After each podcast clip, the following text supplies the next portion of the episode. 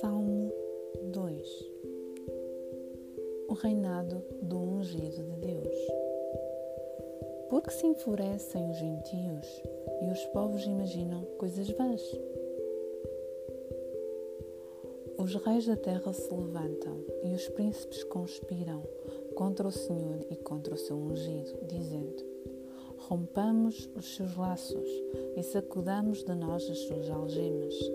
Ri-se aquele que habita nos céus. O Senhor zomba deles. Na sua ira, a seu tempo, lhes há de falar, e no seu furor os confundirá. Eu, porém, constituí o meu rei sobre o meu santo monte Sião. Proclamarei o decreto do Senhor. Ele me disse: Tu és meu filho, eu hoje te gerei. Pede-me, e eu te darei as nações por herança e as extremidades da terra por tua possessão.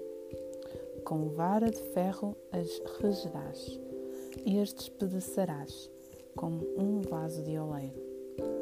Agora, pois, ó reis, sede prudentes Deixai-vos advertir, juízes da terra. Servi ao Senhor com temor e alegrai-vos nele com tremor. Beijai o filho para que se não irrite. E não pereçais no caminho, porque dentro em pouco se lhe inflamará a ira. Bem-aventurados todos os que nele se refugiam.